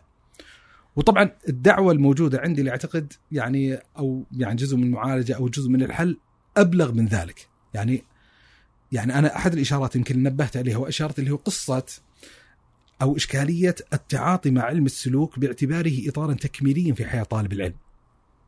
والشعور يعني إن إن عندنا مسار علمي معرفي وان من المكملات مثل ما يعني المكملات الاهتمام بالأدب في حياة طالب العلم، من المكملات أن يهتم طالب العلم بأعمال قلوبه، أنا أعتقد لا المسألة هذه لازم تقحم في صميم العملية التعليمية. واحد الأدوات ل آه يعني لمنهجة هذه القضية أو إقحامها داخل اللي هو آه، إدخاله داخل إطار التمتين بحيث يكون عندنا أشبه الشروح المتعلقة بهذه المسألة. وهذه ممارسة للأسف موجودة عند الآخرين. يعني إحنا ذكرنا نموذج مثلا مدارج سالكين هو كتاب في شرح منازل السائرين. منازل السائرين هو متن داخل هذا الإطار. المتصوفه محتفين بكتاب عندهم معظم بشكل كبير جدا للحكم العطائية. الحكم العطائية لابن عطاء الله السكندر يعني هذا الكتاب من شدة الحفاوة الصوفية به يقولون لو رفع الله عز وجل القرآن من الأرض لاكتفى الناس بالحكم العطائية ولو جاز أن يصلى يعني بشيء غير القرآن الكريم لجاز أن يصلى بالحكم العطائية أنا ما أخفيك طبعا لست مع هذه المبالغات يعني القائمة لهذا الكتاب في الأخير هذا منتج انساني بشري لكن على المستوى الشخصي قرات الحكم العطائية وقرات عدد من شروح الحكم العطائية والحقيقة انه كتاب لذيذ وكتاب ممتع ولولا يعني التحرج ولولا أن يساء الفهم في ظل السياق القائم الموجود لتمنيت اني أشرح كتاب الحكم العطائية. وأؤكد أن ليس غرضي وليس مقصودي تقديم تزكية مطلقة للحكم العطائية، لا الحكم العطائية فيه إشكاليات، فيه مواد فاسدة. ويستطيع الإنسان أن يرصد المواد الفاسدة. يعني يعني إن في إشكالية فيما يتعلق في توهمات الوحدة وحدة الوجود. فيه إشكاليات ما يتعلق بفكرة الجبر الصوفي. في إشكاليات ما يتعلق بفكرة الفناء الصوفي. وانه يستطيع الإنسان في ضوء مثلا هذه المواد الفاسدة أو هذه المسارات الفاسدة أن ينقل كتاب المقولات الإشكالية، لكن الدعوة إنه سيظل بعد ذلك قدر حسن مقبول يعني مما يمكن أن ينتفع به. وإن أحد الإشكاليات في التعاطي أصلا مع الحكم العطائيه عائد إلى طبيعة الشراح، يجيك ابن عجيب على سبيل المثال لأنه يتبنى عقيدة الوحدة فيفسر العبارات بعبارات يعني تدخلها داخل هذا الإطار. ويأتي شارح آخر حسن الظن في ابن عطاء الله السكندري ويعتقد إنه لا ينبغي حمل العبارات على هذه الطريقة فيحملها على مدلول آخر. أنا أقول بعيدا عن العبارات المشكلة. الموجودة في الكتاب أنا أظن أن هنالك عبارات صافية نقية، عبارات فحواها وروحها حاضرة في تراث ابن تيمية، في تراث ابن القيم. بل من المشاريع العلمية اللي أتمنى أن يوفقنا الله عز وجل إليها وهي دعوة لغيري من طلاب العلم أن أن أن يخفف حدة التوتر من يعني أن يتلقى مثلا من إطار صوفي وكذا على الأقل انه يكون عندنا كتابا عن غرار الحكم العطائي الحكم التيمية على سبيل المثال. ومن قرأ كتب ابن تيمية رحمة الله عليه سيقف ترى على عبارات إيمانية مدهشة من جنس ومن روح العبارات الموجودة في الحكم العطائية. يعني خذ يعني من العبارات المطربة على المستوى الشخصي عبارة ابن تيمية لما يقول إن الله يحب أن يحب. إن الله يحب أن يحب. هذه ترى تقدر تقيم درسا كاملا فيما يتعلق وتشرح هذه العبارة وتبين كثيرا من المناطات وقضايا المحبة وما وجه أن الله عز وجل الكبير الجليل العظيم يحب أن يحب سبحانه وتعالى. هذه مثلا أحد المدلولات في العبارة المشهورة اللي قالها ابن قي ابن تيمية ويستطيع الإنسان أن يقيم عليها كذلك مضمارا لما قال ما يصنع اعدائي بي أنا جنتي وبستاني في صدري إن قتل إن قتلي شهادة وإن نفي سياحة وإن سجني خلوة. ترى لها مدلولات إيمانية يستطيع الإنسان ويستطيع الإنسان أن يتابع مثل هذه العبارات، أما ابن القيم رحمة الله عليه ترى يعني هو سهل عليك الباب كما يقال، يعني تستطيع أن تقف على جملة عريضة من هذه العبارات من خلال كتابه الفوائد. على سبيل المثال أو بدائع الفوائد أنا ناسي العبارة لما يقول مثلا عبارة طريفة يقول إذا كان يأجوج ال- النفس ومأجوج الهوى قد عاثوا في أرض القلوب فأفسدوا فيها فعين الملك بقوة يبني بينكم وبينه سد. أو يعني عبارة يعني لطيفة آه، مغذاة بهذه النزعة وبهذه الروح التي نتغياها. مثلا ابن القيم له عبارة جميلة يتكلم فيها التوحيد. ولاحظ هذه العبارة وتخيل إنها موجودة داخل إطار متني ينسب على ما يعبر عنه بعلم السلوك وتجد شيخا يستشرحها وحتى يتخرج طالب العلم فهو يحتاج أن يتخرج من مضمار هذا العلم. لما يقول ابن القيم على سبيل المثال التوحيد أن تكون واحدا لواحد في طريق واحد. التوحيد يعني هذا مفهوم التوحيد ومركزية التوحيد اللي نحن ندور في فلكه ودعوتنا تدور يعني حوله. يقول لك التوحيد هو أن تكون واحدا لواحد في طريق واحد، هذه العبارة المجملة المختصرة غير كافية في تحقيق المطلوب، تحتاج إلى من يفككها، إلى من يشرحها. وبالتالي يعني أظن أن أحد العلاجات آه، ليس فقط يعني أن نندب حظنا فيما يتعلق بهذه القضية أو يقتصر الإنسان على مجرد الدعوة إلى أهمية علم السلوك بقدر ما يكون هنالك مطلوب إلى إقحام علم السلوك داخل الوسط العلمي الشرعي عبر التأليف والتصنيف الذي يستقى كما يقال من إطار من إطار الوحي من الكتاب والسنة من آه، عبارات ال ال ال الأئمة التي لا يظهر إن فيها إشكال فيما يتعلق بهذه المسألة. في نموذج أظن النموذج المسيحي اللي كذا كهنة ورهبان ودير وخلاص يتركون كل الدنيا. آه، في في محاولة دفع أحيانا بهالاتجاه إنه لازم يعني إحنا هذا هو المطلوب مننا ويمكن يعني آه، يعني دعم الاستعمار يمكن في الهند لبعض. الفئات أو حتى يمكن تقرير اللي اصدره تقرير الإسلام الديمقراطي المدني آه، اللي يدعو إلى آه، تشجيع هذه الفئات. يعني هل هذا هو النموذج اللي إحنا نبيه؟ وهذا اللي يتوافق مع الرغبة؟ ولا يعني هذا نص الصورة؟ إي طبعا يعني أنا يمكن أكدت مرارا وفرصة كذلك للتأكيد مرة أخرى على إن ليست الدعوة لتبني النموذج الصوفي، النموذج الصوفي يعني بتمظهراته الواقعية المعاشة المعاصرة اليوم هي جزء من المعضله ومشكله العالم الإسلامي. يعني جزء أصل مبررات ومسببات التخلف اللي حصلت بالمسلمين اللي هو ال- التزهيدات الشديدة الموجودة داخل إطار الصوفي لعماره الأرض وتحقيق النهضة. على سبيل المثال هو جزء من المأزق. جزء من مأزق آه، مناكفة ومقاومه الاستعمار اللي حصل في بعض الجيوب الصوفية. يعني هو إنصاف للإطار الصوفي إنه وجد من من ينتسب للحاله الصوفية مجاهدين. هذا وجد. لكن وجد في المقابل من يشرعن للرضوخ لإرادة المستبد عبر بوابة التصوف. ومن ناحية النظرية من ناحية التنظير المحض هذا موجود. وأنا ذكرت مثلا كنموذج في الحكم العطائية في عبارات في فكرة الجبر الصوفي. يعني ابن تيمية يتكلم عن معاناته وإشكاليته مع بعض المتصوفه الذين يعتقدون بأن أهل بعض أهل الصفة هذا ذكر في بعض المواضع بعض الكتب أن بعض أهل الصفة من صحابة النبي صلى الله عليه وآله وسلم قاتلوا مع النبي صلى الله عليه وسلم في غزوة بدر وانتصروا معهم. فلما قاتل النبي صلى الله عليه وسلم في غزوة أحد وغلبه الكفار راحوا اصطفوا مع الكفار ضد المؤمنين. طيب لماذا يفعلون هذا؟ فيفسرون الصوفي فعلوا هذا حتى يكونوا مع إرادة الله عز وجل. ان ما دام إرادة الله الكونية القدرية اقتضت هذا فهم مع مراد الله عز وجل مع الغالب. فلاحظ الحين خطورة هذه النظرية. خطورة هذه النظرية لما يكون الإنسان يعني بايعا ما بيقول ذمته ولا ضميره بايعا خياراته آه، لمجرد تقديرات الله عز وجل الكونية. وإن المفترض في إطار التصوف الإسلامي التصوف الشرعي علم السلوك إنه يدافع عن القدر بالقدر. إن عندنا أصلا يعني علاجات وحلول فيما يتعلق بهذه المسألة داخل إطار الكتابة السلوكية. ولذا من من المباحث يعني يستطيع الإنسان يستخرج مادة علمية حسنة فيما يتعلق بالموقف من القضاء والقدر من مدارج السالكين لابن القيم. لما يتكلم عن منزلة الصبر لما يتكلم عن منزلة الرضا. ترى في مباحث في صميم القضية العقدية المتعلقه بالقضاء والقدر. فنعم الصوفية في بعض تجلياتها الإشكالية تمثل حالة سكونية حالة راضخة. وهي يعني ممكن يفسر الإنسان جزء من مبررات حالة التخوف والانعزال عن هذه الحالة بالكلية. لكن الذي ندعو إليه هو ترشيد هذه الحالة.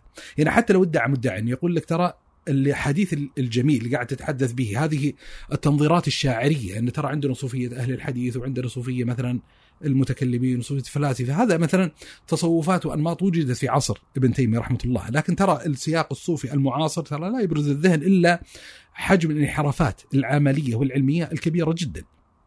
فأنا الحين مستجب تلك العمارة التيمية لمحاكمة التراث على الأقل. يعني ما هو الموقوف من الرسالة مثلا القشيرية ما هو الموقف من كتاب الرعاية الحارث المحاسب ما هو الموقف من كتاب قوت القلوب لابن طالب الظاهر. أو يعني فقصد لاحظت يعني ان أن هل هنالك شيء يمكن أن ينتفع به ويستثمر في المقروءات المتعلقة بهذا الإطار ولا يعني كنموذج أنا موقع يعني أنا تشكل وعي عن أبو حامد الغزالي من خلال كتيبا قرأته في الموقف السلبي شديد القتال من كتاب عيال علم الدين ومقدم الكتاب يتكلم عن حرقه وكذا. وبالتالي خلاص أنا متشكل في وعي وإدراك أن هذا الكتاب هو عبارة عن مستودع من الانحرافات من الضلالات من الأحاديث المكذوبة الموضوع على النبي صلى الله عليه وسلم. بحيث خلاص صار أبو حامد الغزالي هذا هو الصورة النمطية الموجودة في الذهن. والقصد انه ليس تبرئه تامة للرجل عنده يعني إشكالياته، لكن بعد ذلك يعني بعد مرحلة عمرية ما بدأ الإنسان يتجرأ يقدم خطوة يؤخر خطوة من أجل أن يأخذ كتابا ويقرأه لأبي حمد الغزالي. فبدأ يلاحظ أن هنالك خير موجود في الكتاب، صحيح انه يستطيع الإنسان أن يدرك مواضع الإشكال الموجودة في الكتاب والعلماء خدموا الإنسان فيما يتعلق بهذه القضية، الحافظ العراقي له كتاب في التعقب على الأحاديث الموضوعة في الكتاب، بدأ الإنسان يعي أن أبو حامد الغزالي جزء من اعتذاري له أنه كان يقول عن نفسه إنه مزج البضاعه في علوم الحديث، وهنالك يعني نوع من أنواع تحسين الظن في الرجل أن مات صحيح البخاري على صدره فلعله كان يطمع في تحسين وتطوير حالته فيما يتعلق بهذه المسألة. آه لكن في النهاية في النهاية هنالك خير يمكن أن يستقى من الكتاب. والصورة النمطية المرسومة عن الرجل في ذهنيتي مختلفة جذريا عن الواقع. بل اللي وجدته إن أحد الموارد الأساسية اللي حاضرة في كتابة ابن القيم في المدارج هو أبو حامد الغزالي. يعني حاضرة جزء من الاقتباسات بعض النصوص بعض الأفكار حاضره في كتاب المدارج. كما أن أبو حامد الغزالي كذلك انتفع من يعني ممن تقدمهم المؤلفات اللي داخل هذا الإطار. فأنا اللي يهمني واللي أظنه نافع ومفيد جدا إن عدم الانزياح إلى منطقة الخيارات الصفرية. يا يقبل الإنسان علم السلوك جملة تفصيلا أو يرفضه جملة تفصيلا بمعنى يقبل بخطاياه وإشكالياته أو يتركه كله بحسناته فنقول لا ترى عندك يعني مقاربة ثالثة مقترح ثالث إنك تفرز هذا وتفرز هذا. في بعض المؤلفات والكتب الأكثر نقاوة الموجود في هذا الفضاء يبتدئ بها الإنسان. مثلا لما أتكلم عن مدارس السالكين ترى إذا لم تعلو همة الإنسان لقراءة الكتاب كاملا أو كان يعني في مستوى معرفي علمي معين يصعب عليه أن يقرأ كتابا يقع في كذا مجلد فله جمله من المهذبات. عبد المنعم العزي له مهذب في مهذب تقريبا مدارس السالكين. صدر مطبوعات دار ابن الجوزي مهذب تقريبا مدارس السالكين. له مهذب آخر بعنوان الإكسير. فقصدي اللي يهمني حتى بعيدا عن الأسماء الرموز المؤلفات الكتب القضية الأساسية اللي يهمني إن هذا المجال العلمي المعرفي الذي يستطيع الإنسان أن يدرك أصوله من خلال معطيات الوحي، الكتاب والسنة من الضروري جدا جدا جدا أن يكون حاضرا في خطابنا العلمي وخطابنا الدعوي. جميل. مثل ما ذكرت أنه أئمة السلف كان عندهم تقريرات فيما يتعلق بالموضوع وكتابات أيضا كان لهم سلوكيات وكان لهم يعني أحاديث تنقل عنهم وقصص تنقل عنهم. يعني تمشي بالتوازي مع مع ما يوصون به في كتب أعمال السلوك. أظن ابن تيمية عنده يعني بعض الشواهد. مثل انه كان مثلا يذهب إلى يعني إيه. البيوت أنا ماني مستحضر. يعني مثلا من الدعاوى المشهورة على لسان ابن تيمية لما كان يشكل عليه معنى معين أو تفسير آية قرآنية يقول يا معلم سليمان علمني يا مفهم إبراهيم. أو يا معلم داود وسليمان أظن. يا مفهمة يعني ما أدري هي مفهم إبراهيم أو هذا. وانه كان يذهب إلى المساجد المهجوره المهجوره وكذا ويمرغ وجهه وطالبا من الله عز وجل أن يهديه وغير ذلك من السلوكيات. هذا يعني قضية حاضرة. أنا قصدي يعني على المستوى الممارسة لما تأخذ كنموذج ابن تيمية وكنموذج ابن القيم على المستوى الممارسة على المستوى السلوك كان حاضرا. يكفي مثلا يعني لما يختزلون بعض الناس إنه أعمال السلوك تخلي الواحد بعيد عن المساهمة في المجتمع وفي النهضه والاعمال هذه. يعني مثلا ابن تيمية شارك في شقحب إيه. وهي معركة ضد التتار. فيعني هذه هذه النماذج يعني تثبت إنه ممكن نفس علم السلوك لما يؤخذ من مصادره النقية فهي لا تجعل الإنسان ساكنا لا هي هي بالعكس يعني تصفي وتنقي ويعني تشجع على الممارسة. يعني جميل يعني خلينا نقول نفك الارتباط بين الممارسات الصوفية الخاطئة وعلم السلوك، علم السلوك من حيث هو لا يلزم منه بالضرورة أن يولد هذه الحالة. ما الذي يولد هذه الحالة؟ جزء من الانحرافات والشطحات والإشكاليات الموجودة في بعض المضامين الداخله داخل إطار السلوك واللي ندعو إليه لمحاوله تخليص الحق من هذا الإطار بدل أن يكون الإنسان متوتر العلاقة مع هذا الإطار جملة تفصيلا هذا أظن يعني جميل. وأظن النظر إلى الأدوات المعرفية اللي بني عليها العلم نعم. تساعد. يعني مثلا بعض علم السلوك المبني على القرآن والسنة يختلف عن علم السلوك المبني على الرؤى والمنامات ويعني حدثني قلبي عن ربي وال يعني حتى ابن تيمية ينبه إلى هذا المعنى وذكر حتى اظن يعني مو متأكد الحين تماما لكن أذكر انه مرت عليه عبارة انه يتكلم انه ترى موارد علم السلوك معنى العبارة موارد علم السلوك هي من جنس موارد المسائل العقدية والمسائل السلوكية من جنس المسائل العقدية فدليلها من الكتاب والسنة. وابن القيم ينبه كذلك أن ترى جملة من الشطح والإشكاليات والزندقه اللي دخلت على بعض الأطر الصوفية لأنهم يعني آه، انسلخوا عن حالة الكتاب والسنة. وذكرنا أن بعض من ينسب إلى التصوف المتقدمين كان أحد المعايير المحكمة لقضيه الذوق اللي هو الكتاب والسنة. وأصل مصطلح الذوق هو مستق من قول النبي صلى الله عليه وسلم ذاق طعم الإيمان، طيب ذاق طعم الإيمان بماذا؟ إيه فعندنا الحين معايير يحققها الإنسان. طيب كيف يستطيع الإنسان أن يحقق تلك المقامات في نفسه حتى يذوق طعم الإيمان؟ في ممارسات معينة. فأعتقد ان ان ان إن مهمة القضية وأكد يعني على المعنى اللي ذكرناه في البداية مفيد يعني تنبيه والتذكير فيه إن هذا إطار أكثر عمقا من مجرد الخطاب الوعظي، الخطاب التذكيري، لا هو إطار معرفي، ومن قرأ مدارج السالكين يدرك عن ماذا أتكلم. يعني أنت اقرأ بس المباحث المطولة اللي تكلم عنها ابن القيم في أحكام التوبة. أحكام التوبة ويطرح مسائل ويبرهن عليه ويدلل ويحكي الخلافات المتعلقة بها من إطار الوحي يعني مثلا مسألة إن الإنسان مثلا المذنب العاصي هل يمكن أن يصل لحاله بعد معصيته وتوبته بعد يعني بعد توبته إلى حالة إيمانية أرفع من الحالة اللي كان عليها أم لا؟ طيب إنسان مثلا كان ماضي في الطريق وآخر ماضي في الطريق ثم هذا كع وعصى الله عز وجل ثم تاب وهذا مستمر هل يمكن أن يدرك هذا صاحب ولا ما يدرك صاحب على سبيل المثال هذه كلها قضايا يا رب. إيه إيه إن شاء الله كيف؟ يمديه أيوه يقول بالعكس يمكن يمديه ويمكن يتجاوزه يعني بحسب لأن مقامات الإيمان ما هو. يعني متعلقة هذا في المدارج ولا وين؟ هذا في المدارج في في أحكام أهل الذمه في مباحث يعني ممتعه الحقيقة متعلقه بهذا الإطار جميل.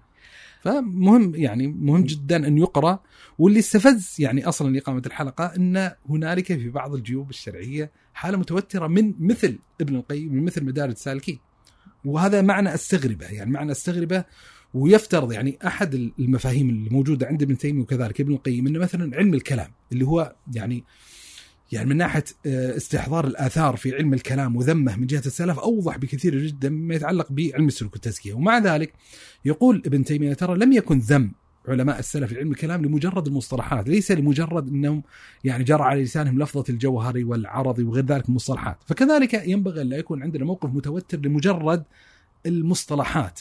يعني ليست المسألة معلقة موترة اللي هو الحديث عن منزلة الفناء. شنو مصطلح الفناء؟ وش القصة؟ ليش يتكلمون عن المصطلح هذا؟ تقرأ في آخر كتاب المدارج في المنازل الأخيرة في مصطلحات وهي من روح ومن وحي الفكرة أو البيت الصوفي.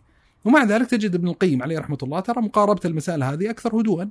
ابن تيمية وابن القيم مثلا يعني أحد الرسائل العقدية المميزة والمهمة جدا والتي لا تخلو يعني لا يخلو كثير من طلبة العلم من قراءتها وأدعو إلى إعادة قراءته قراءة من مدخل علم السلوك رسالة العبودية لابن تيمية. رسالة العبودية رسالة مشهورة جدا عقدية علمية ومع ذلك فيها مضامن سلوكية تزكوية مهمة جدا.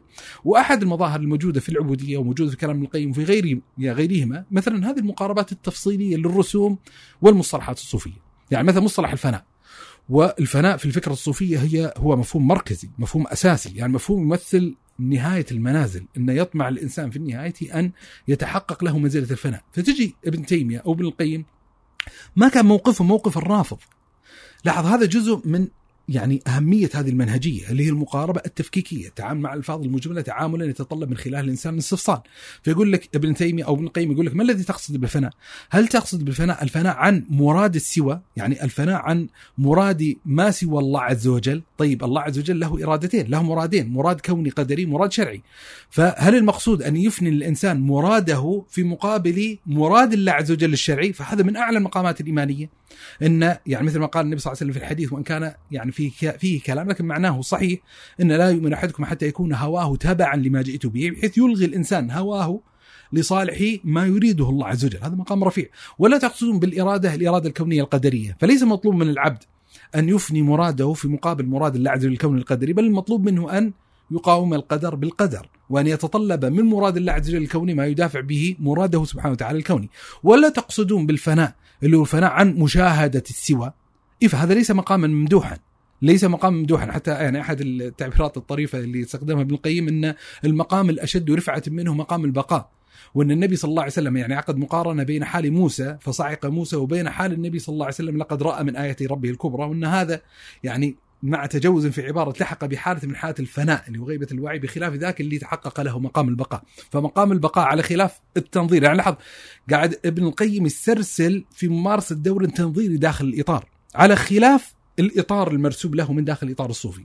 ولا تقصدون يعني ما هو أشكل منه الفناء عن وجود السوى. إن يف... إن يفني الإنسان كل الموجودات ولا يستبقي من الموجودات إلا الله عز وجل، لي... ليس هنالك موجود إلا الله سبحانه وتعالى، بما يلحقه بإطار أهل الوحدة، هنا هنا منطقة الإشكال. فقصدي لاحظ ابن يعني إن بعض طلبة العلم بعضهم قد يبدي يقدر من الانزعاج ابتداء، إيش قاعد تلجلج هالكلام الفارغ وكذا، في حين يعني يستطيع الإنسان يقارب مثل هذه المدلولات المفاهيم بإطار أكثر علمية، أكثر تفكيكية، يستطيع أن ينقي هذه المفاهيم من الإشكاليات المتعلقة بها ويستخرج منها مفهوما يعني شرعيا مقبولا. أظن أحد المشكلات اللي ممكن نواجهها لما نقرأ هذه النصوص اللي أحيانا نصوص يعني إيمانية وعظية أو حتى تندرج تحت إطار علم السلوك والتزكية بمنظار يعني ظاهري والجماعة عندهم مجازات واستعارات وتشبيهات. زي أحد التفاسير لما نشرت ثم مثلا أرسل الشيخ بكر أبو زيد إن هذا التفسير فيه فيه يعني وحدة وجود وفي مجموعة مشكلات. فقراها قال يا جماعة روقوا شوي لا ما في يعني في النهاية هو صاحب معجم المناهي اللفظية يعني هو لو في أحد يقدر بيدقق على الكلمة دقق هو. و يعني مثلها أتوقع كثير من المتون الصوفية يعني أو الصوفية خلينا نقول اللي تندرج تحت علم السلوك. يعني موجود وهذا اللي يقرأ المدارس يدرك هذا.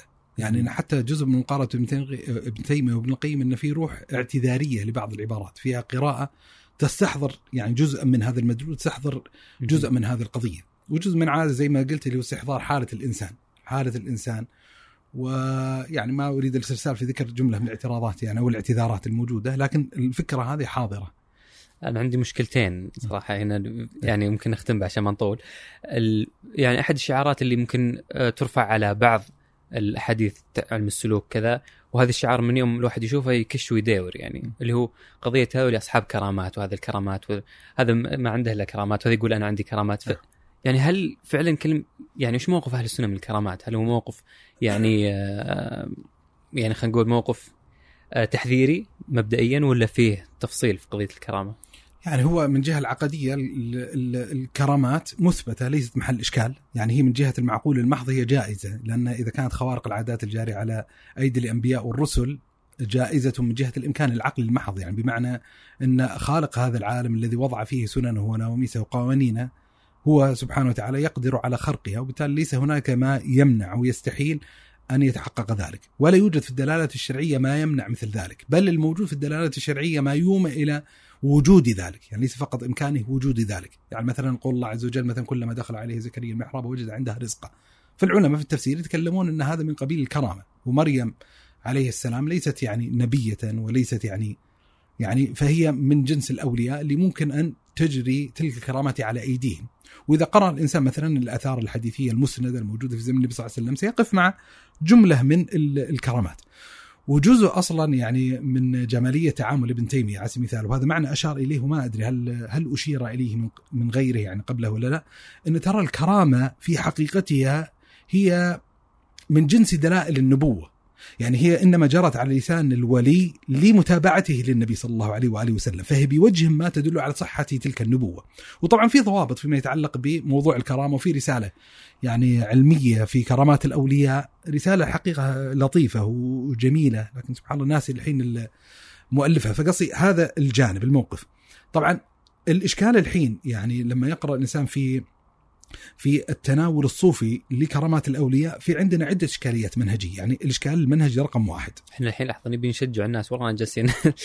الناس مثلا خلقها منحاشين منها ف لا بس أنا قصدي يعني ان إن ما عندنا بأس من القضية هذه بس الموجود داخل هذا الإطار التوسع الشديد في هذه القضية أنهم يدخلون في هذا الإطار ما ليس كرامة ويدخلون في إطار الكرامة، يعني بعضها ممارسات يعني منتسبة لفضائل الذنب والمعصية وبلاوي زرقاء كما يقال ومع ذلك لأمر غريب عجيب تعد كرامة. بحيث أن حتى بعض الدوائر الصوفية تستهجنها فيقول لك أن هذا مما دس على صاحب الطبقات طبقات الأولياء مثل الشعراني أو هذا مما دس مثلا في كرامات الأولياء النبهاني.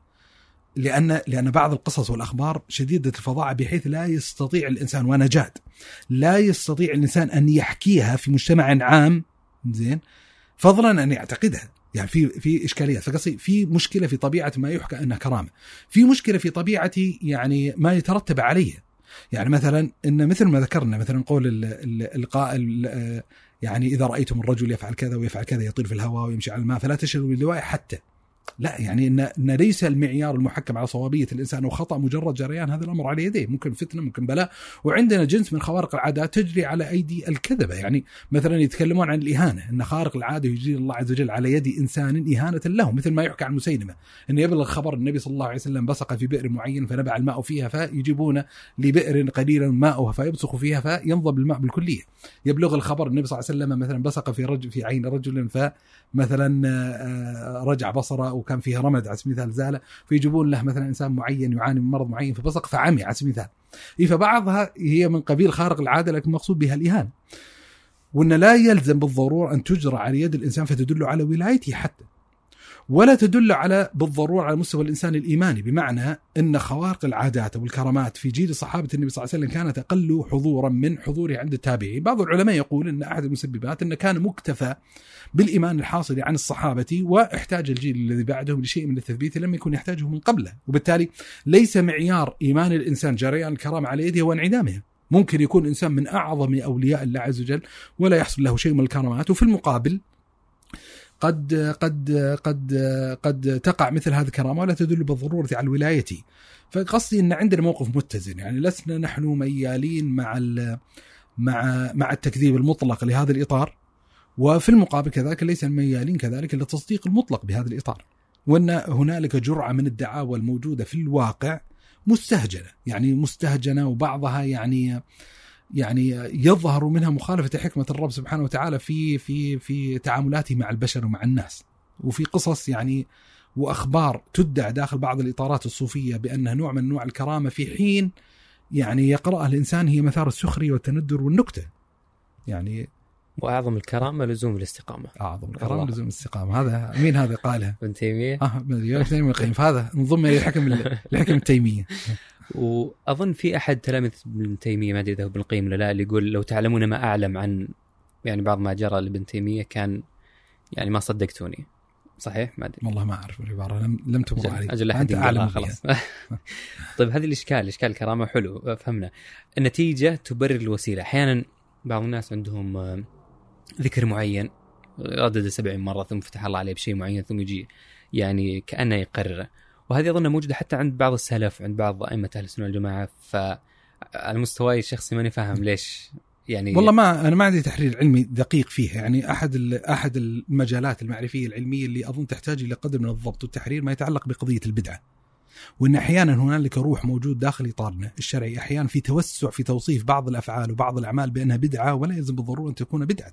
يعني أنا طلعت على رسالة رسالة مكتوبة كاملة في بدعية توزيع الماء في المقابر. ليس توزيع الماء يعني ابتغاء يعني الفكرة أنه مو بيأتون الحين الجماعة لدفن أحد المقبورين أحد الموتى يدفنونه.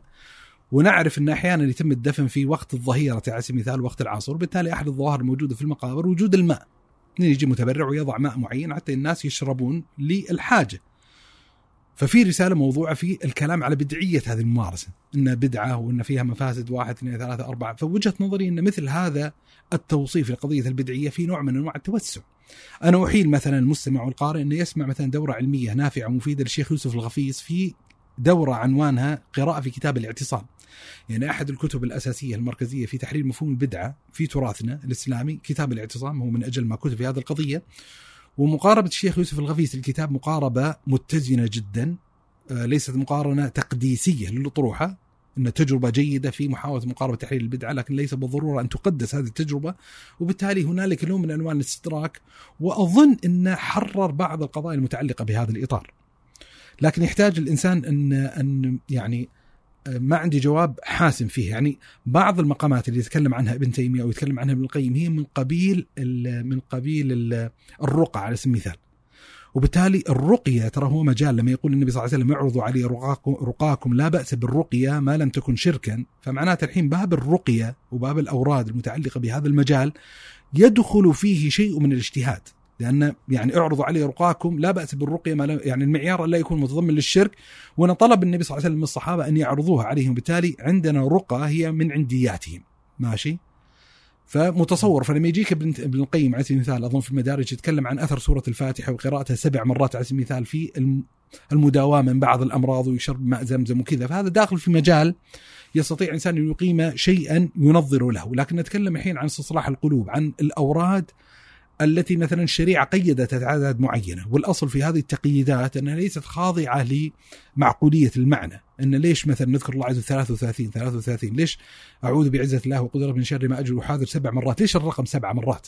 طيب ليش ما يصلح ست مرات ثمان مرات؟ ليش الرقم سبعه فجزء منه معول لع- لعدم معقولية المعنى على جهة التفصيل. طيب فإذا وردت مثل هذه الممارسات إيش طبيعة التحرير؟ إيش طبيعة الأصل؟ إيش طبيعة القاعدة اللي اللي يضبط الإنسان في إطارها؟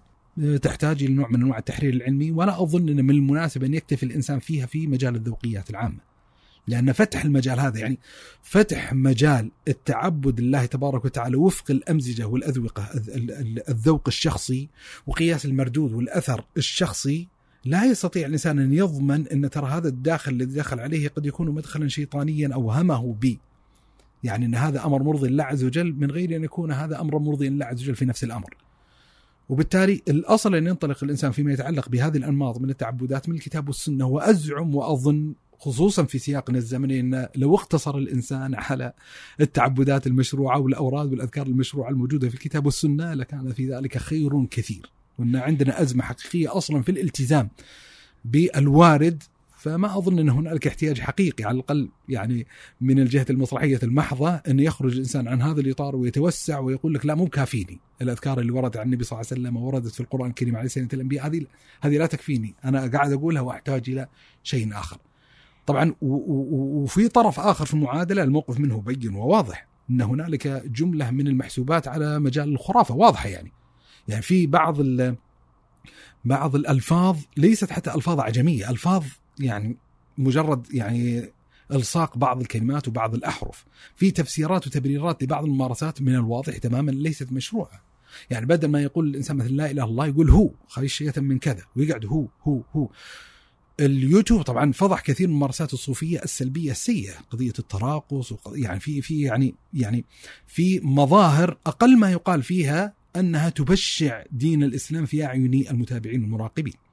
ففي طرف من الواضح تماما وفي طرف مقابله واضح مشروعيته تماما وفي منطقة في النص على الأقل أنا ما عندي تحرير علمي كافي في هذه القضية فما أستطيع أن أقدم جوابا يعني حاسما فيما يتعلق بهذا الإطار والله أعلم جميل عقبال ما نشوف إن شاء الله. الحكم التيمية والحكم الله. العجيريه والحكم أوه الحكم الجبريه ان شاء الله يعني لعلنا هذه في يعني مدارج الفسق والفجور لا، محشوم لعلنا إن شاء الله نشوف مكتبة علم السلوك والتزكيه بإذن الله مليانة بإذن الله وما نضطر يمكن استشهدنا بالمدارج يمكن خمس أو ثمان مرات يمكن لأن شح المكتبة إلى الآن يعني يعني في كتب يعني يعني الظلم يعني إيه. المكتبة السلوكية بشكل عام يعني مم. الاختصار بس بس هذا المعلم الأبرز يعني على خير. الأقل هذا المعلم إيه. الأبرز الله يعطيك العافية أبو صالح. الله يكرمك ويحفظك ويبارك فيك. ويبارك فيك أيضا. جزاك الله خير. ويبارك في الصديق المستمع. ونراك بإذن الله الحلقة القادمة. جزاكم الله خير.